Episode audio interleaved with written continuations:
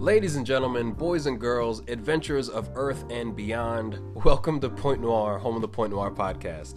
My name is Jerry the Third, aka Kimono Jack, and I'm so glad you're here with us for our twenty-fourth session of the Point Noir podcast, where we use adventure and travel stories from the perspectives of men of color to inspire other men of color to experience change through travel. That's what we're about. So, staying on that topic, I was thinking it might be really interesting to learn what some of you guys' travel goals are as you make your holiday wish list and New Year's resolutions going into the next year. I'd really be interested to know what you guys are looking forward to do or looking to accomplish, and seeing if we have some resources or information already on the show that can help you guys out. Maybe a short list of, you know, travel hacking sites for flight deals, or maybe there's a specific region of the world you want to travel to and experience and you didn't know we already had a guest who spoke on it. So hit us up on I G at Point Noir Show and we'll get right to you. I promise. So without further delay, let's introduce today's special guest. Stay tuned.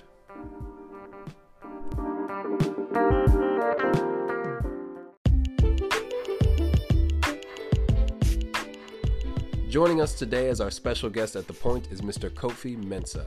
You can learn more about Kofi by checking him out on Instagram at Noir Wayfarer, or by checking out his personal website, Whilstaway dot com, where you can learn more about his perspectives and see a bunch of awesome visuals from his travels all throughout the world. We had a great time chatting about literally everything under the sun, from books that inspired us as kids, maybe to become more adventurous than others, to how he uses self-esteem and confidence to push himself and continue to have drive to pursue a modeling career in South Africa while living in New York half the time of the year. He's got a very dynamic and diverse story, and I think you guys are going to enjoy all the different topics and tidbits that we shared. It definitely has a lot of value to add to a traveler or adventurer of any level of experience. So I encourage you guys, as always, to find a very, very comfortable place to sit back and relax, get a refreshing beverage of choice. And you guys should also know that we recorded this while he was driving in his car because time schedules were just tight. So please forgive the audio for this one, but it will continue to improve. I know you guys are going to get a lot of value out of the show anyway. So without further delay, let's get into today's session.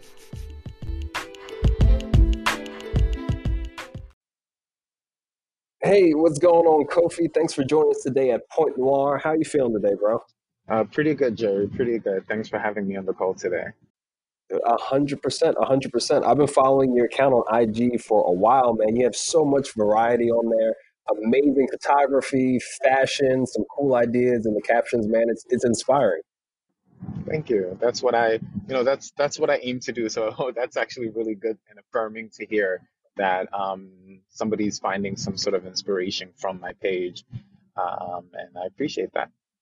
Yeah, man, it's always it's always vibrant. It's always positive. And one of the cool things, this is going to be like a little a nerd aside, is that uh, because of uh, the, the way you're photographed, man, like you you really I like how positively you put uh, darker skin in the focus, man. Like I think that's I think it's super intense the way your photos come across. It's super dope. And I know it's a little bit of extra effort because of the technology. You know that, right? With the yeah. with the way and stuff are processed, dude. Whoever's shooting you, if it's you or somebody else, you guys are crushing it. Thank you, thank you. I mean, I work with a lot of different photographers, and for so I guess you know you'll see, as you mentioned, that there's a wide variety of images, and there's a lot of travel images, but then you also have some more modeling photos as well. And I am a model, so um, I just use my platform as an all-in-one. Um, I see my page as a community page of uh, somebody that's a traveler, that's a storyteller, it's also a model, an entrepreneur. Um, and I use my page to display all the types of work that I do. Um, so when it comes to actually showcasing my dark skin, I do think that it's important. Growing up, uh, when I moved back to the States from Ghana, it was just being, being dark skinned and being proud of your African heritage was not as an in thing then as it is now. Um, it was it right. wasn't really okay to just be yourself. Everybody wanted you to fit in, and it's like, you know, I'm sure you grew up you you grew up in the States, right? Yeah, yeah. So you in high school or call or in middle school, you probably heard of oh African booty scratcher and like your skin's too dark, and there wasn't just an appreciation of being who you are.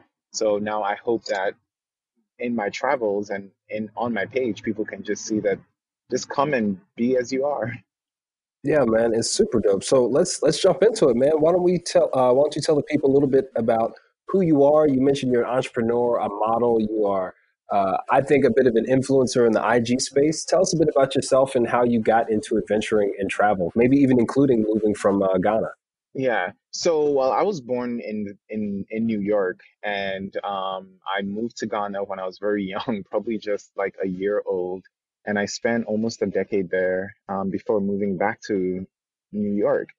And so after, was it because of your, your parents? Your parents oh, yeah. had roots over there? It was definitely yeah. So my parents are Ghanaian. My parents were born in Ghana, um, and okay. they've lived and they've lived all over as well, um, mostly within Africa and Europe. And then they just came to. Um, then they moved to to the States, like uh, in the seventies or eighties.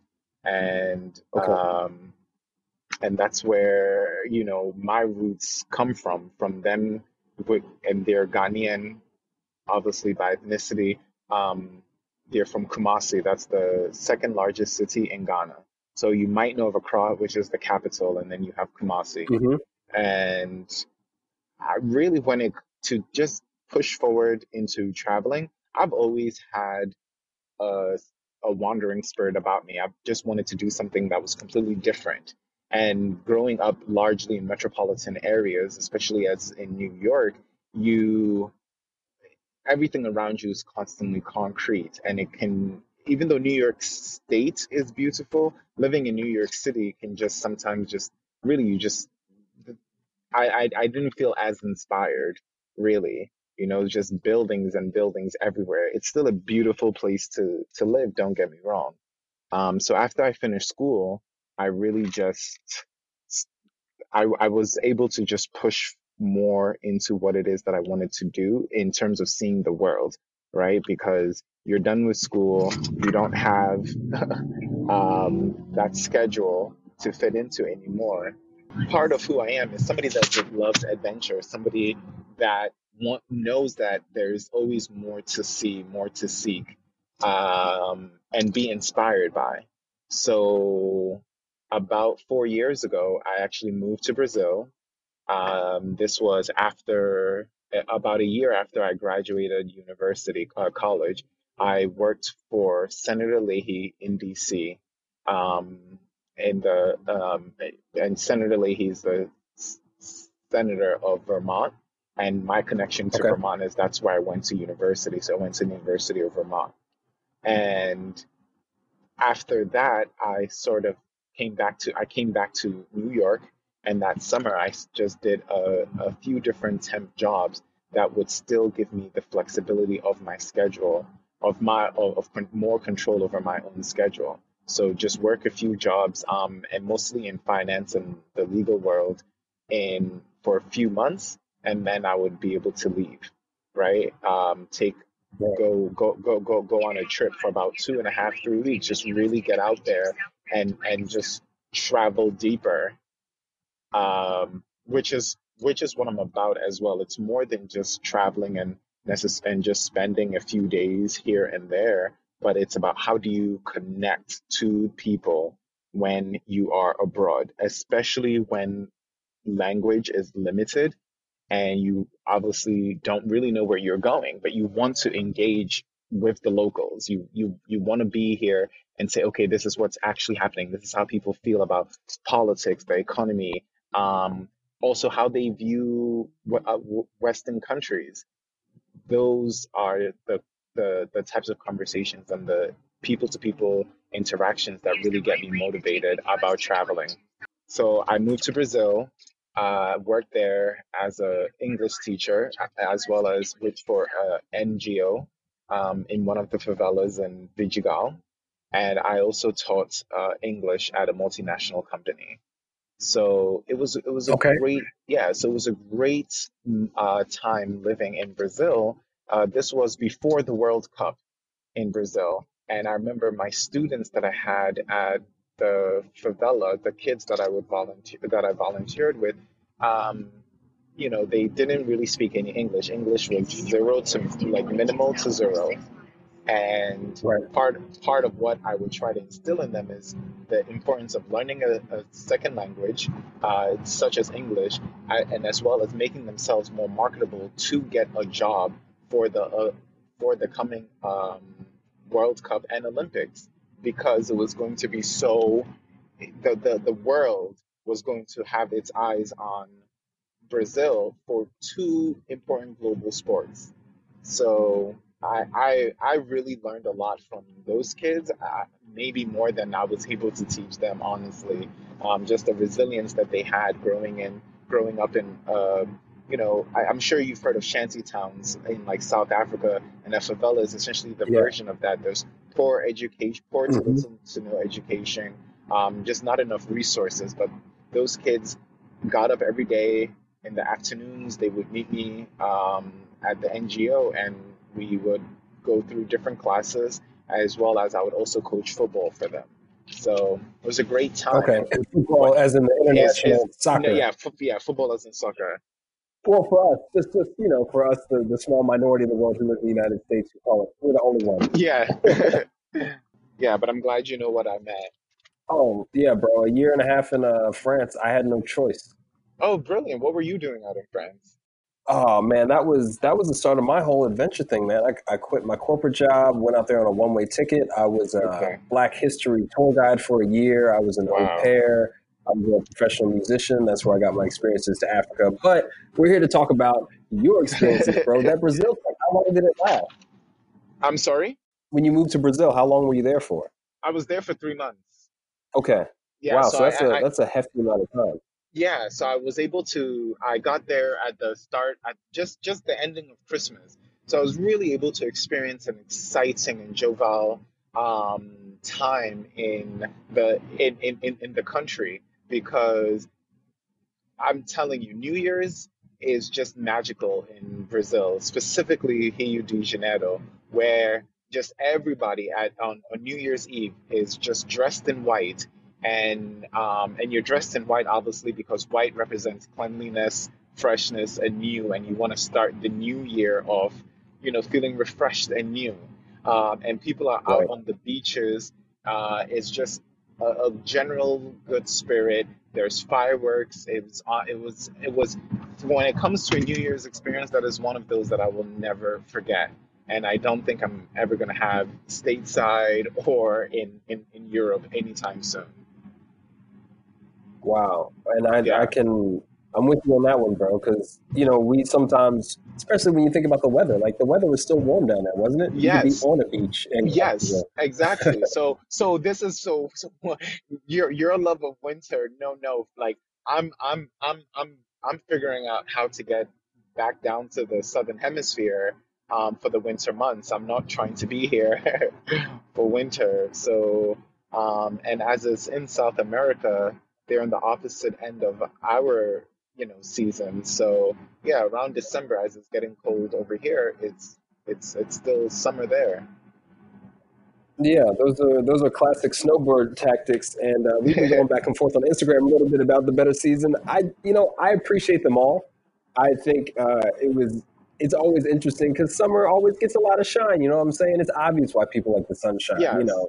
It feels good. It's nice. But I think there's some beautiful qualities in the winter. But I think it's even more powerful to have choice the way that you're talking about, to say, you know what, I've tried a little bit of this. I've tried a little bit of that.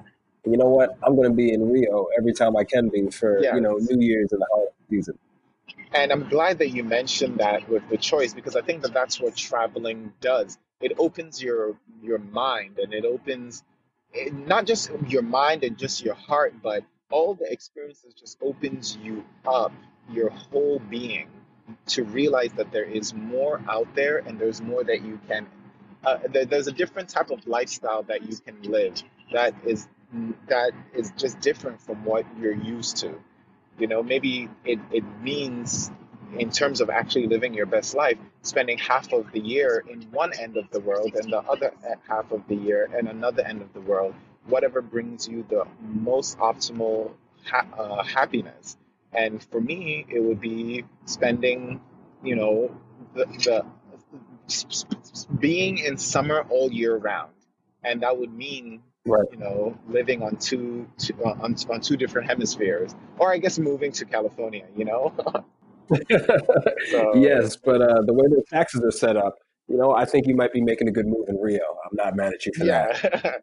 That's funny. So I'm really curious. In growing up, you mentioned, you know, kind of moving back to, to, to Ghana when you were young. What inspired you to kind of seek more in life? Because as as much as you've experienced, and when I look at your I G stories, it looks like you have such a strong sense of community and bonding with the people that you do share um, on your on your page. So I think you're making great deep connections, like you mentioned. But who inspired you to kind of be that person when you when you were growing up? Was it your parents? Were there others? Did you have a uh, you know maybe a literary character that was a role model? Um, it's very interesting that you mentioned a literary character, because one of my favorite pastimes is reading.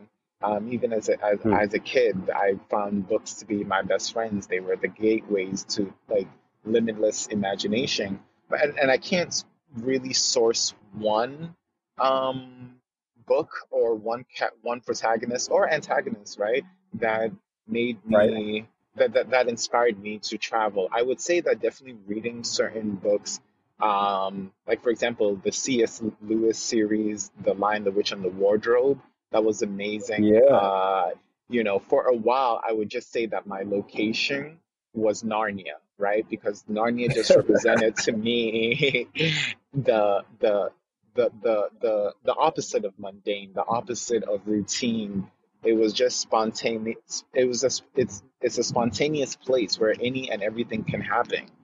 And that's yeah. how I view life and traveling. And I think I just was inspired by what inspired authors, what inspired mm-hmm. people.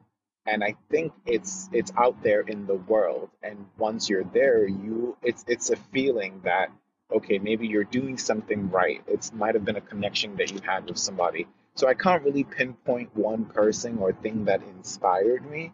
It was just knowing that, listen, there's one hundred ninety-six countries out there. There's no way that you're just going to see a few. And I, I had the opportunity to grow up on two different continents. Um, and so far I've right. lived in three different continents, but um, four actually. I used to live in Thailand. Um, okay, and, yeah, man, check them off. Yeah, so I, it's it's growth. And I think it's just finding yeah. growth through travel. That's what in, inspired me, and that's what continues to inspire me. Um, and honestly, the, my junior year in college, I was able to do a study abroad trip. And I we started off in uh, Switzerland. We went to Strasbourg. We went to Geneva. Uh, I mean, obviously, uh, Geneva's in Switzerland, but we went to Luxembourg, Spain, just so many of these other other European countries. And I think that whilst I was still in undergrad sparked even just lit the the, the spark even brighter. I, I it was a reaffirmation that, okay, you're you, you are back out here traveling, and it's more than just going to Cancun for spring break the year before. Um, it's more than just the knowledge of having lived abroad, but you're I, I, I was back in it. Uh, on like a three-week uh, road trip, essentially. Uh, we drove all throughout Europe. It was just we flew into Switzerland and flew out of Spain. But everywhere else, we just drove around the, the continent, and it was amazing. So I wow. guess, yeah. And what, what an opportunity and time to soak things in. I mean, still being an undergrad, still being, you know, curious about the world, figuring out your own path. Mm-hmm. Um Study abroad. I, I wish I had the opportunity or taken the opportunity when I was in school, but I think it's a, it's a great resource. Yeah. Um, but I, I love that you talked about the books, man, because you might not get that chance. It might not be cost prohibitive, but I read the same books you did, man. The whole uh, Narnia series, Chronicles of Narnia, I think it's yes. called, in full. Um, uh, the Rats of Nim. I don't know if you heard about that. Yes. Um, is about a bunch of woodland creatures. Yeah, see, they had like badgers that, you know, had broadswords and shit. Yeah. Lit. No, there's also books like The Catcher in the Rye, um, J D. S- S- uh, uh, uh, uh, Salinger, he was a great author.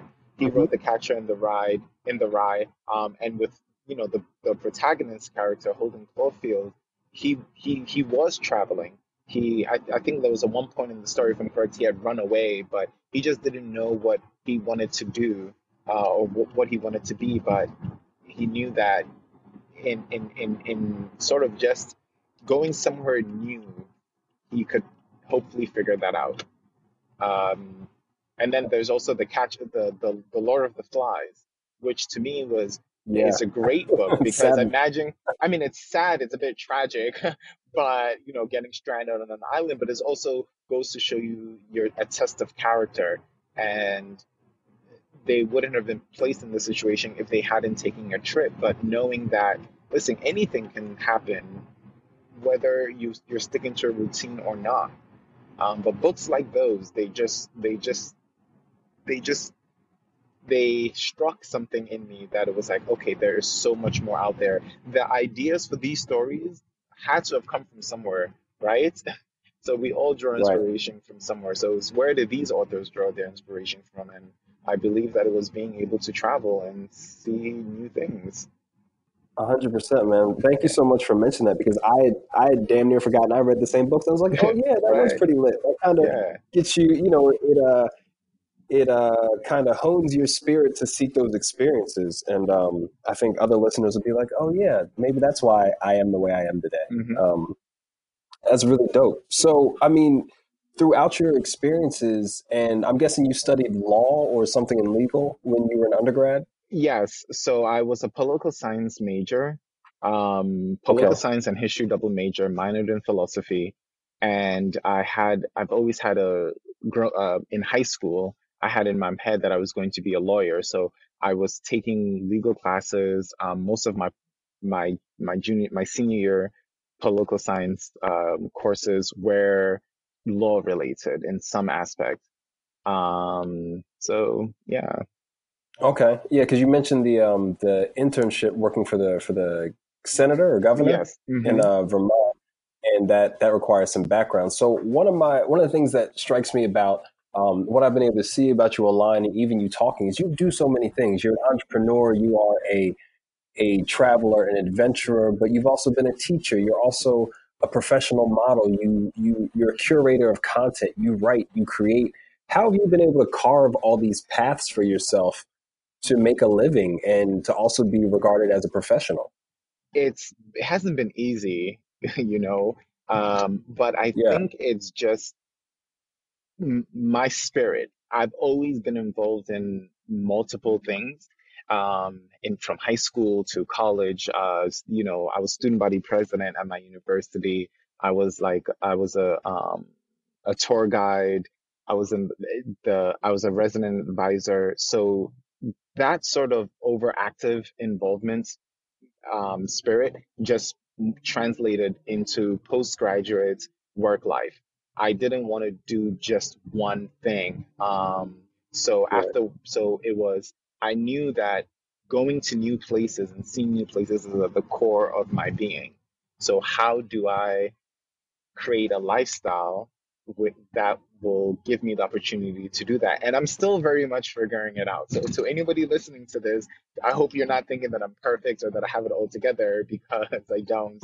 um, I think that we all just continuously every day try to find what we can do in our lives that will allow us to continue doing what we love, right? And for right. me, it was having I think the most important thing is to have multiple sources of income. Like you have to figure out, okay, what do you need to do to ensure that you have the time in your schedule and the resources in your schedule, in your life, to be able to, to be able to just get out there and sort of just book a ticket and go. Um, obviously easier said than done. So for me, it was honing in on my, on my money saving skills. Right. I think mm-hmm. it's it's it's lost a lot in the on millennials how important it is to actually save money um, for a rainy day, um, but not just a rainy day, but just to incorporate sa- saving into your life. So that's one thing. Um, ever since uh, high school, really any job that I've ever held, I always just saved a little bit of money for that. But then it's also trying different jobs. Um, if you're a recent college graduate and you really want to travel, I would say sign up with a temp agency so they can get you out on a few jobs uh, where you're where you're working anywhere between an assignment that's for a few days to a few months. And then you save up money that way. And when your assignment is done, you just maybe book a ticket to a new place that you wanted to go to. I would also piggyback on what you said. Um, and I mean, in, in terms of what you did, moving to Paris, being an au pair, a, a tour guide, research where it is that you want to go and see how you can work there right. to support yourself. Case in point, moving to Brazil for those three months, I was able to support myself by finding a job as, you know, an English teacher predominantly with this multinational organization, but then also working for a nonprofit as well, which was the volunteer work. Um, so it's just focusing on what you love and finding out how to support yourself with with with that, and then also just not giving up. Part of what I do is modeling, um, and I, my my agency is based in Cape Town. So currently, I split half of my time between New York City and Cape Town, and I guess the rest of the world when I can. But being right. si- being signed to an agency did not come easy. I've always been told, "Well, you have a model look, and you should look, um, you know, go to different agencies." And over the years, I've done numerous work, personal. Uh, modeling work on myself just to build portfolios, to build my modeling portfolio. Mm-hmm. But then I would go to agencies and the answer would always be pretty much the same. Oh, thank you, uh, but we have somebody that has your look right now, or your look is just not what we're looking for. Or it's always, oh, you have an amazing look, but you just don't fit what our clients are looking for now. So for me, I just look at their their boards and I'm like, you're really telling me that you have enough of my look, or my look's not what you're looking for right now, but there are like ninety white guys and white girls that uh, not all look the same, but like they, they, they fit a certain mold. So there is a lot. So when it comes into the, the, the modeling industry, being a person of color, um, it's, it's, it's just twice as hard to break into it, just as it is twice as hard for people of color to break into so many other things in the States. Um, so keep that in mind too, that modeling is not easy by any means. It's in terms of actually becoming a signed model um, with an agency and then actually getting work as well. So you, it's all it's about having a few different things going, right? Um, especially as an on- entrepreneur where you are your main source of income. You're not working for anybody else but yourself. Uh, I also worked in real estate. I have my real estate license. In New York City, I'm licensed. Oh, wow. Yeah. So um, for the past few years, I used to work with a boutique law firm, and they were one of the um, consistently ranked one of the top real estate firms in New York City. And I started working with them from the ground up as an office manager. Um, and then within a year, I moved to corporate, and I was actually the only black boy in in in in their corporate office, um and I worked up, up with them up until last year when I just decided, listen, you know, almost like you you're I'm just done with the corporate world for now anyway. Right. um I'm somebody that can right. definitely engage in both worlds, and and and a lot of people dislike the corporate world just just for the sake of disliking it, and I'm like, everybody's different. Some people like putting on a suit every single day. Some people like being in the office. It's that structure. And if that's what makes you happy, that's what gets you going, then I'd say pursue that as well. Don't necessarily think of the corporate world as the death of dreams. It's okay. Think of the corporate world as a stable source of income that is going to help you reach your dreams. Just make sure that you don't get stuck in the very toxic machine that the corporate world can be. Right. So use it to right. use it to your benefit. I think that's what is most important. Um, and that's I think that's what a lot of people forget, that it's it's you, you have to use your job, um, whether it's a nine to five or you're working a few times a week. Use it to achieve what is going to make you the most happy and most like you know, just satisfied in life. Um, it's yeah, it, yeah. And not everybody ain't able. I think that that's that's really true. And you know, the corporate skills that you have, even just showing up on time. I mean, I'm also a professional musician, so I'm yeah. very much in a world where there's no structure, there's no standards. So, uh, you know, being able to hold yourself accountable so that you can pursue all these different areas of interest and, you know, your schedule, it all comes into play, man. It all really works to to make your life satisfying, just the way you said. Yeah.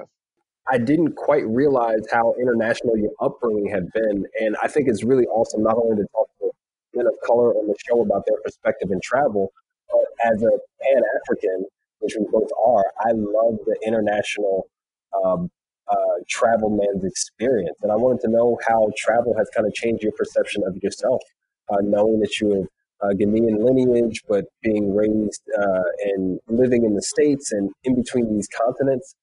How have you, how has your perspective of yourself evolved? Uh, it's a big question. It, I, it, I it definitely is. just realized it, that was a big question. No, but it's, it's a big, but, but good one.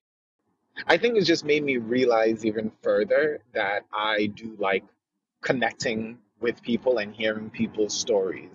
Uh, you are right. It is a big question. It is a big question. Maybe we'll come back to it. Maybe we'll no, it I'm I'm I'm just trying to. I, I, I see the answer, but I'm and I'm I'm trying to get get it to you as succinct as possible.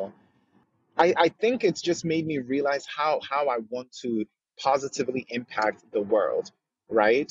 Um, and I thought for a long yeah. time that that would have been through law, or that would have been through maybe um being a diplomat.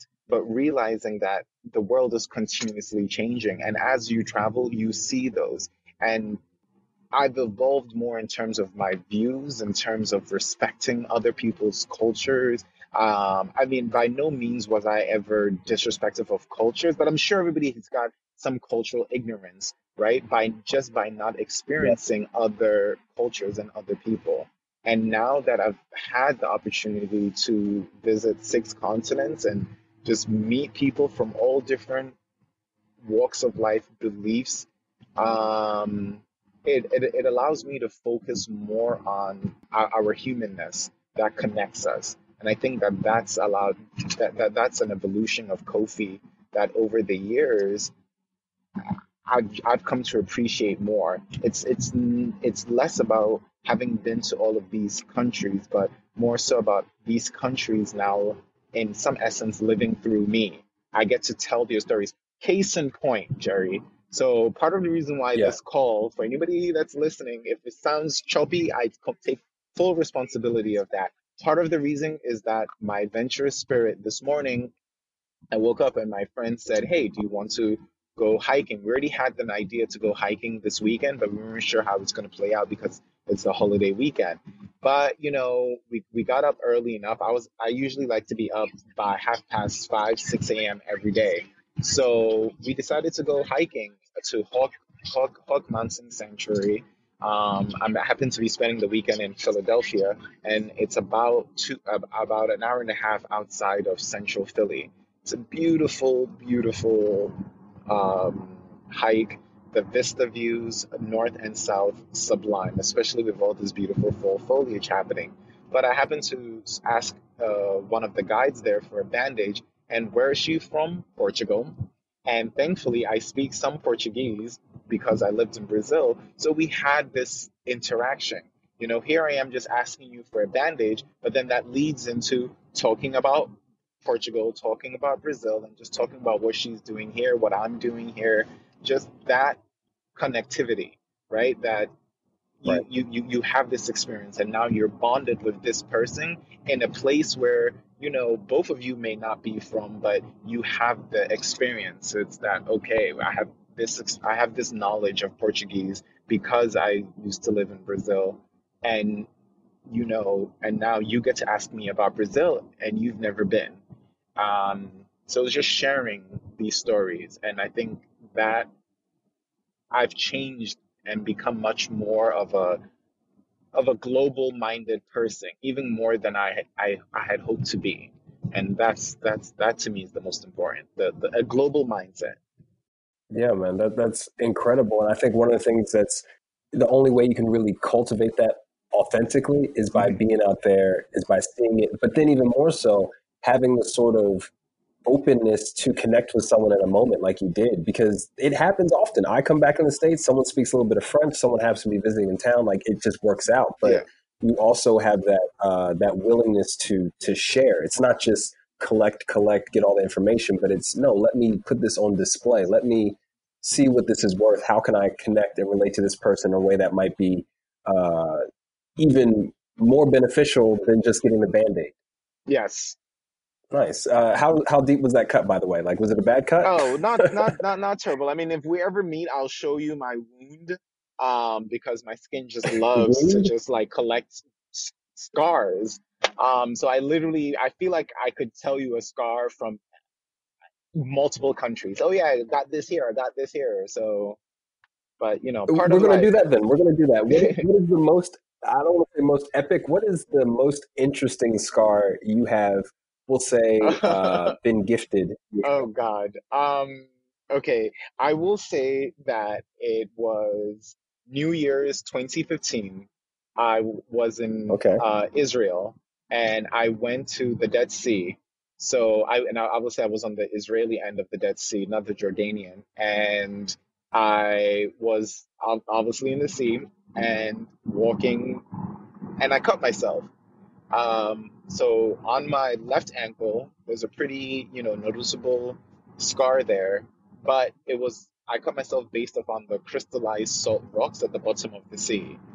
But in that wow. moment, yeah. So in that moment, I was like, ah, bugger. Okay. You're bleeding, whatever. And you're in salt water. So get out.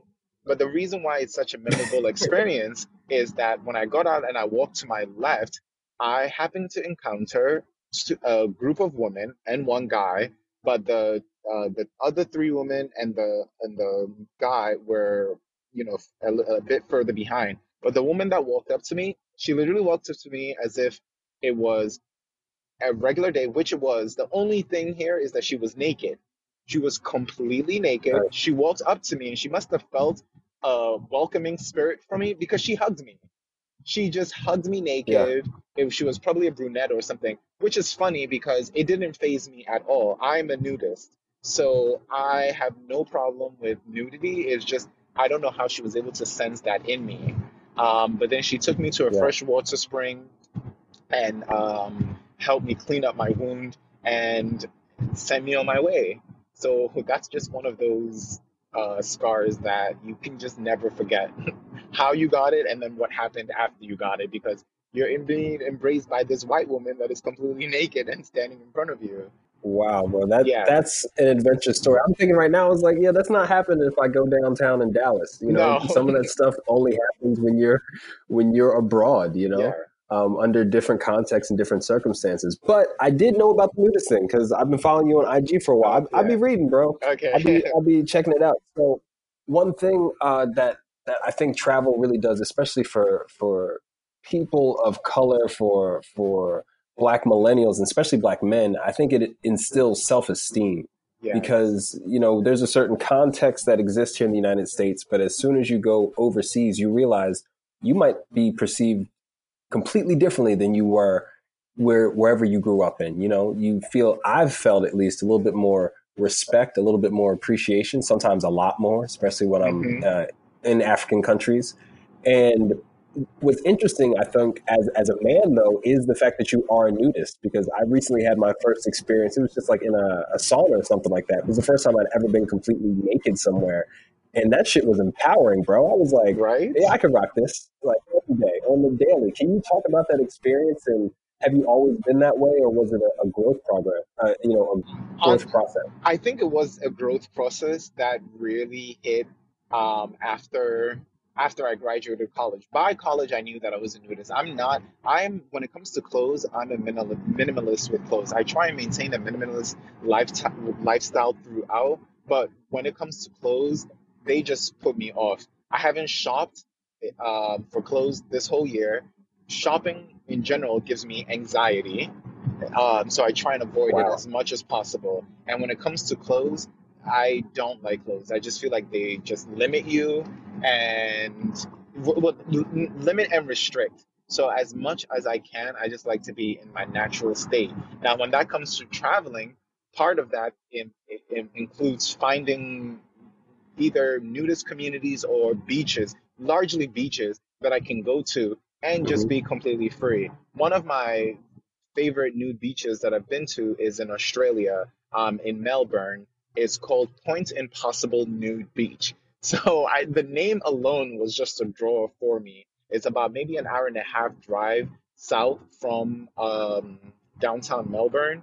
And it was amazing. I, I, I didn't see that many nudists there that day. It was the beginning of spring. So uh, the weather wasn't the most optimal, but it was still a decent sunny day. Um, I remember dogs were strolling on the beach. But one of my earlier moments of being completely naked on a beach was in Mykonos. And I think my friend and I, was a good college friend of mine, we went to Super Paradise Beach. And I hadn't really had an opportunity to be naked outside. So I was just kind of nervous. Um, n- n- naked outside really abroad, aside from like, you know, being along the Atlantic coast as a naked boy growing up. But yeah. I, I, I was like, you know what, just do it. And when you finally just let go, you, like you mentioned, it is empowering. And but then you realize that it's also not a big deal. It's really Americans that just make a big deal out of um, being a nudist or or or or or, or nudism and your body. Um, you go to a lot of beaches in France. I mean, French in France in France, and there's just tons of just. It's more free spirited and more open mind abroad, and that's what being a nudist for me is. Just embodies the liberation and just being yourself. Coming as you are, all body shapes and sizes welcomed, because it's nothing sexual. It's just, it's more so an empowerment of the mind and just realizing that you can be who you are in your natural nude state. Um, and I absolutely love it. I hate clothes. So. Got you. Well, that's impressive alone that you haven't shopped at all this year. I consider myself somewhat of a minimalist, but I kind of enjoy shopping and copying new stuff. But I mean, I thank you so much for, for sharing that perspective, because one, that's the first that we've had on the show, but, you know, uh, kind of piggybacking on the point about self-esteem and the sexualization of, of human nudity here in the States. I know we're getting deep, y'all, like, trust me, we in the States, in the United States, um, you know, every time you see something naked, it always has a sexual connotation. That's all that means. Yeah. And globally, that's often not the case, especially in European, I mean, just all over, it's not the case. A, a naked body is just, you know, the parts that you came with when you were born. Yeah. So I think it's freeing for me and, and us as Black people to not only get away from that sexualization, but the fetishism that comes along, you know, oftentimes with our new bodies. Exactly. It's, it's kind of a, a it, it, you get it. You get it, bro. No, I completely get it, um, especially the fetishization of the Black male body as well. So I think we just need to make it more commonplace, and it will become less fetish, less fetishized. Right. And uh, I mean, you're not the only one. There are a few other uh, I G personal pages of Black travelers that are into it. I think, um, what's his name? Uh, Haitian Nomad uh, also does trips like this. So you guys, if you don't know or not, you can actually go on trips with other people in the nudist community to go to these beaches together. You don't have to go solo dolo by yourself. Um, there are opportunities on Instagram, right? Yeah, like I've I've, I've heard of uh, you know, nudist retreats in Costa Rica, et cetera, and I'm very much interested in doing one of them. So I'll have to hit up uh, Haitian Nomad and see what uh, they're about. Yeah, yeah. I mean, this is uh, this is some extra new wave stuff. You know, some of the people listening to the show haven't traveled at all. Some people have a little bit of experience. We kind of went on the on the opposite end of the spectrum, but I think when it comes to nudity, it's a fun topic. It's super interesting, and more so, it's humanizing, because once you get rid of the, the sexual nature of stuff, you, you're really looking someone in the eyes for real, for real. Yes. I'm so glad you shared that. I was thinking about mentioning it, but you went there anyway, and I was yeah. like, hell yeah, we're going to double down. We got crazy scars in the Dead Sea. We got nudism. It's all, it's all there, baby. Coming together. Love it. That's dope. Um, so being the, the super traveler and and entrepreneur that you are, involved in all these aspects, what I wanted to know was um, what sort of additional, um, we'll say, careers or skill sets did you have to pick up to be successful? Like, did you have to learn Did you decide to learn how to model so that you could travel? Did you decide to? Yeah, it comes to the modeling. Honestly, modeling is something that for the most part, you either have or you don't have, right? No, you could go to tons of modeling schools and learn how to walk, et cetera. To me, that's just a waste of money, right? Uh, you have to have a look about you. You have to have a character, charisma about you. That's just going to want to get an agency to work with you and clients to work with you. Um, so for me, in the past year, what I, in, in terms of lo- looking at modeling as a, another source of income is, or rather a, a, another main source of income was, listen, Kofi, you've already got the look. You've worked with other brands before in the past. Just really double down and get signed. And so I, I've gone to, and this again about not giving up, which ties into, into traveling, is just constantly seeking new opportunities and new experiences. If I had just listened to the first agency that turned me down, you know, I wouldn't be where I am today in terms of um, modeling with a top agency in South Africa. Uh, and when it comes to right. flights, right? If you're looking to go somewhere, but oh, but you've read nothing but horrible reviews, or the flight prices seem too much out of the way, you're just going to give up, right? But who knows? Maybe that review right. that you heard was just for a period of time, or it was somebody that traveled and really didn't wasn't traveling for a deeper travel experience, just just you know a superficial travel experience. But it's it's it's just about persistence. Now, and that's another thing that came with modeling too. You have to be persistent. Nothing is guaranteed, even if you are signed with an agency. That means going to all the open calls that they send you on, castings, uh, opening yourself up to runways, and just also pushing yourself out there to work with brands, right? Um, say you, you type it in email, let them know that you're represented by this agency, here's your online portfolio, and that how that translates into travel and trying to support myself more from traveling is, um, you know, you you you you have to promote yourself. So when you're reaching out right. to these other brands to work with them on your on on on the on a travel aspect, you have to come with that experience. Say, hey, these are the amount of countries that I've gone to. This these are the connections that I've built. Uh, this is why I travel, and this is what I hope to do from my travels. I would love it if I could partner with your brand to help tell my story as well as, not, but it's more than just my story. It's a story that I know others will find interesting, captivating, and will draw more attention, hopefully, to your brand. Um, so it's about it's it's just about marketing yourself.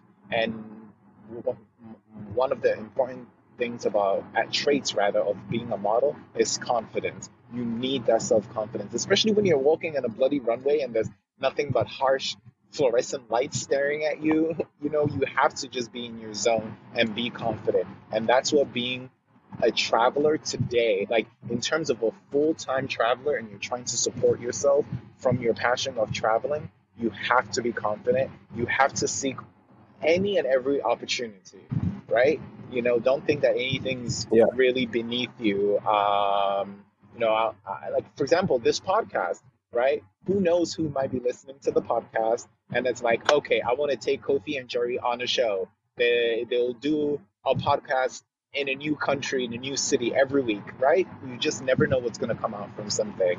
Dude, that, that's super that's super rich with, with gems, because I think overall the theme of this discussion has been a lot about self-esteem, which I think it kind of underpins everybody in the direction they take in life. But um, self-esteem is necessary to even ask the questions and think it's, and dare to think that something's possible. And if there's one thing that for other men of color or, or travelers um, in general is that if you get one benefit out of traveling, it's self-esteem, is being able to rely on yourself, on yourself. Being able to say, I can develop the skill, you know, um, or I can find the resources. I can plug into a podcast. I'll hit up Kofi on Instagram and maybe he replies, maybe he doesn't, but I'm not going to lose if I try. Precisely. You're gonna only going to lose if you don't try. A thousand percent, man. That's, that's super dope. Um, wow, that's super dope. Do you have any travel hacks, anything that you still use to to make sure that you're being as uh, economic as possible with your savings, since you are a saver. Anything that a, a first-time traveler, a newbie traveler would be able to latch into right away? Listen, if you're a first-time traveler under twenty-five, or hell, bloody under thirty, I'd say, look into hostels, right? In, um, in, in a lot of my earlier travels, hostels were my best friends. Um, right. I, I met so many genuine, good people that only magnified my my trips by staying at a hostel. Um, so don't, and this, and this is what I, again, I say that a lot of people will look at the gram and just think that, oh, they're staying at this fancy hotel or they're just completely living the good life. And it's like, no, part of traveling and traveling to multiple countries on a budget is being a savvy traveler in, in terms of what you're spending your money on. And a lot of that is after your flight is accommodation. So I would say look into hostels, and then also look to uh, sites such as Google Flights and Skyscanner. I like to look at Skyscanner as one of my, you know, go-to search engines. I love the fact that you can just plug in a month for anywhere and it will show you the cheapest destinations that you can find. And I'd say too, right, don't just look on Instagram and only want to go to, uh, you know, Bali or Bangkok or Cartagena or... Bro, preach, preach. Yes. Tell people what happens. Yes, it's more because one, you're only going to be spending X amount of money, more money trying to get to these destinations because they might already be super popular with tourism, right? Um, so that you're not going to find right. as many deals to these places as you would want. Um... Like, but look to places like even in Eastern Europe, right? I went to, I remember my first time in Prague, amazing, but there was barely anybody there. It was, it was mid-August and I had such a great time. I was actually able to meet one of my friends from university who had moved there and she was teaching yoga. And I stayed at a hostel in Prague, right? It was a very nice hostel, um, geared towards young people, but also connecting them to different activities within the community. Forget the Mo- Mosaic. I think that was the name of it. Mosaic Hostel in, in Prague. Beautiful okay. hostel that I completely uh, recommend. So yeah, so finding cheap flights. Um, um, uh, f- yeah, finding cheap flights, going to places off the beaten track. Be the first one to, you know, travel and post a blog post or an image post in like Timbuktu or something, or or Windhoek, Namibia. Um, go somewhere that's just going to excite you, and sometimes that means it will be less on your wallet. Trust me. Um, and then also when when when you are traveling, again, some people travel for different reasons. Some people just want to spend the money to on the plane and a good hotel and just want to eat good all the time, right? So that might mean you're spending about one hundred dollars or one hundred fifty dollars a day on food. But for somebody like me, it's mm, no, I'll have a light breakfast. Uh, lunch might be lunch and dinner might be a falafel or a salad, because for me, it's less about the cuisine when I'm traveling, but and more about the experience, right? Right. And sure, an experience that a, cuisine is also very much part of the travel experience, but I'm not somebody that's pretty much going to drop sixty, seventy euro on a dinner if I can use that seventy to um, that sixty to seventy euro to have explored countless, you know, cities and, you know, just really get lost somewhere. And that sixty, seventy euro that somebody might have dropped for one dinner, that I could have used that over the course of two to three days for a lifetime of experiences. Right. Even if it's as simple as pulling up to a, to a random bar and just sitting down by yourself, yes. You can do that once a night for three nights. And those experiences, you'll never know who you're going to see or, or what's going to happen. Precisely. So it's just about traveling smart, using um, um, smart apps and tools such as Google Flights and Skyscanner, as well as Cheap Fare Guru, um, and always just check two to three different sources um, of, um, you know, of two to three different sources before you book.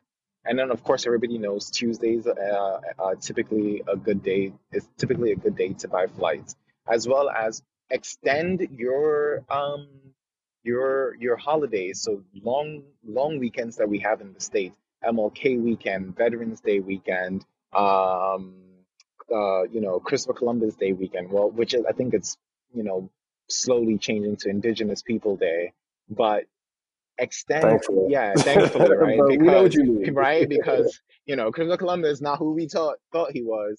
But honestly, it's just about, okay, so if I have a three-day weekend coming up, aka let's say, for example, Memorial Day, you know that you're not going to want to fly out the day or two before Memorial Day, and you're certainly not going to want to fly out the day of Memorial Day. So work with your job and just make sure that you're leaving a few days before and you're coming back a few days after, because that will de- dramatically decrease the price of your flight, and that's money that you can use towards another adventure. A hundred percent. But being savvy, being a savvy traveler is a, That, that's the word for it, bro. Thank you for sharing so much. I think people, hopefully they, they, they've sat in this long, but this is these are gems right here. This is how you get it done, and it's practical. And then also just save. Save in your day-to-day life, in your, like, you know, skip a brunch or two. Um, you, even though Jerry loves to shop, don't be like Jerry sitting on Amazon all weekend long shopping. Like, save some coins, you know. Like, no pair of shoe or no new jacket will ever feel as good as stepping off a plane in a different country for the first time, ever. And if it does, come and find me and let's fight about it. Right, get ready to run in. I will tell you though how I'm doing shopping now though, bro, because it's it's a it's a light flex, but this is what I enjoy doing. I enjoy going to different countries. Like uh, I was in Burkina Faso, where things are much more affordable. Mm-hmm. I'll pick up six shirts, six tailored shirts, three suits, off rip for a frat, a tenth of what I pay in the States. And now I've been able to take that travel experience yes. with me. And when I go out to uh, the theater or dance performances or business meetings, now I'm wearing my experience, and you can't get it anywhere else. That is what, that's how I'm getting into fashion now, bro. And yes. it's, it's, it's everything in one. Like I can't, I, you can't beat it. And I support that. That, that is what I would rather do. You know, whenever I go back to Ghana, you know, I'll go with my mom to the shop, um, um, to to um, the marketplace, and we'll pick out fabrics. And those fabrics, I'll be made. It will be made into custom pieces, and then you'll have people saying, "Yo, bro, where'd you get that shirt?" I'm like, uh, "Across the Atlantic," you know. And I'm not being cheeky. It was a custom-made shirt. yeah, yeah. I'm not being cheeky, but you know, call it what you yeah, want. I look good. Exactly. Um, Oh man, dude, this has been dope. So before we, we roll out, as always, I want to give you a chance to tell us where your upcoming trips are, how we can um, uh, follow any projects or businesses you have going on. What's going on in your world, bro? Well, what's going on in my world is that I'm trying to escape winter. So I am currently, right. only trips that are coming up really for sure will be South Africa. I'll be there from mid-January to early April, working the season. Um, you know, that's, again, I'll be strapped down there because of work. Um, and then my birthday is in March. And one of the things that I like to do is experience my birthday in a new country every year. So this year I'm thinking of doing Zanzibar, since I'll already be in South Africa. Um, and then for New Year's and Christmas, I'm thinking of maybe Fiji and New Zealand. I have to check how crazy these flight prices are acting. Um, and then just, you know, hopefully book a ticket and go. And then just to follow up on these upcoming experiences, uh, tr- j- uh, journeys and more, definitely just, if you're not already following me on Instagram, Noir Wayfarer, take a look there. And then also just check out my website, whilstaway dot com, which honestly, I created that just to document my experiences that I have whilst I'm away, either whilst I'm currently there or whilst away in my head thinking over the journey that I had in X country. So yeah, just basically my Instagram and my website are the two best ways to follow the the journey. Awesome, bro. And uh, I was looking at the website earlier. I mean, the photos on there are super dope. Uh, the content is strong. You guys will definitely do yourself a favor to, to check it out and just see see the world through uh, through Kofi's eyes, man. It's, we get to do a part of it here on the podcast just for a little bit of time, but I mean, these are some real travelers out here doing it and uh, giving you guys tips along the way. So, bro, thank you so much for sharing all that. I hope we get a chance to, to wrap, because I feel like uh, we'd be talking for a while about everything. We probably would. I'm with it, man. And I have some. Uh, I have my sights set on hitting uh, Johannesburg at some point, either New Year's years or turn of the year. So okay, if you're there, I'm taking you hiking to Lion's Head. So I'm with it. I'm with it, bro. I'll I'll be totally ready as long as I get to bring a couple of uh, black labels with me. I'm good. Yeah, gotta stay hydrated, bro. Gotta stay hydrated. Hydration is key. Hydration is definitely key. Well, man, dude, thank you so much for stopping by. We're gonna wrap up soon. Um, and yeah, man, be safe in your travels. And uh, yeah, we'll be in touch, bro. Thank you so much, Jerry.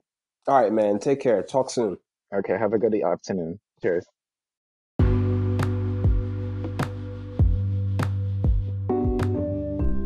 Thanks, Kofi, for spending the time to stop by and bless us with some travel gems. It's amazing to have somebody who has experienced six of the seven continents and lived on four out of the seven continents. I really appreciate your ability to break down all of your experience and the practical steps that I believe anybody can take to achieve their travel ambitions, whether you're experienced or just starting out. And that's that's really important because a lot of people are just starting out. So hopefully you guys at home or in your cars enjoyed that session too. Make sure you follow Kofi on Instagram at Noir Wayfarer, spelled very similarly to Point Noir. It just has an E after the R. And also check out his personal website, Whilstaway dot com, where there's a bunch more of his perspectives and images on there as well. As a reminder, going into this holiday season, what would be more dope than to hook somebody up with a passport? Listen, that's what we're here to do with the show. We're like the Santa Claus of passports, basically. So if you have a boo, a brother, a cousin, a nephew, an uncle, somebody who has some desire to travel and see the world, share an episode with them, get them the information, and we will try and sponsor their passport. That's what we're here to do. So let's make somebody else's season bright this year before going in twenty nineteen, so then we can have them back on the show and hear about their lit first experience out of the country. With that all being said, as always, I'm your host, Jerry the Third, aka Kimono Jack, and this is me signing off. See you guys next time.